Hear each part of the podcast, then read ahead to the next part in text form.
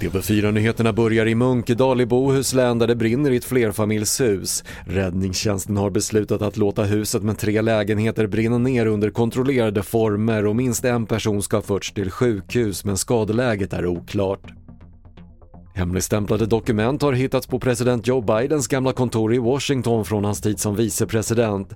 Det var Bidens egna advokater som upptäckte dokumenten och enligt amerikanska medier utreds nu fyndet av justitiedepartementet.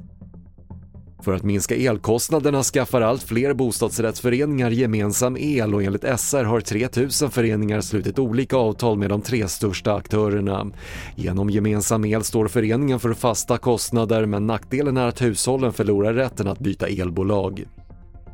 Och kontorsarbetare tar fler steg och rör sig mer än vad man tidigare trott visar en studie från Högskolan i Gävle. Resultatet visar på 70% sittande tid och enligt forskarna ligger det nära EUs riktlinjer men enligt studien kan det variera stort mellan individer på samma kontor.